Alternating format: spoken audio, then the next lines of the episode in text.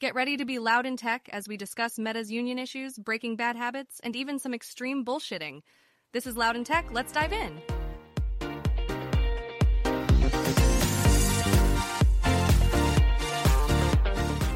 Hey guys, so I read this fascinating study that said only 10% of people can break a bad habit.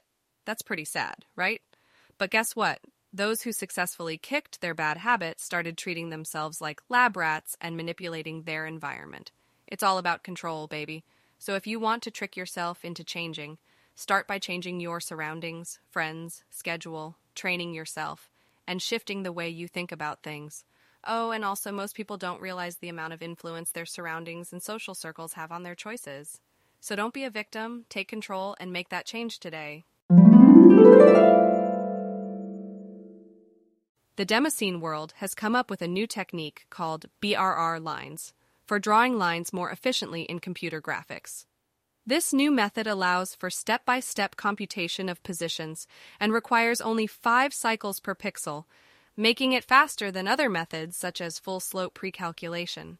Recent demo Boo uses this method to significantly improve the line size and raise the bar for real time filled sprite vector cubes. Even though the lines may appear more wiggly, this method is said to be more temporally stable. Boo! Is just one example of how this new trend can be used for other effects. Picture this you post something on the internet and some naysayers claim it's not yours. Or even worse, someone copies it and claims credit for themselves. What do you do? Asterisk Q, dramatic music asterisk, enter proven, dot lol. The hero of the hour. No need to maintain cryptographic proofs, just time stamped headers, DNS TXT records, and content verification. And the best part? It's super easy to use. Want to know more? Head over to the OMGLOL website and let us know what you think. And that's a wrap for today's episode of Loud in Tech.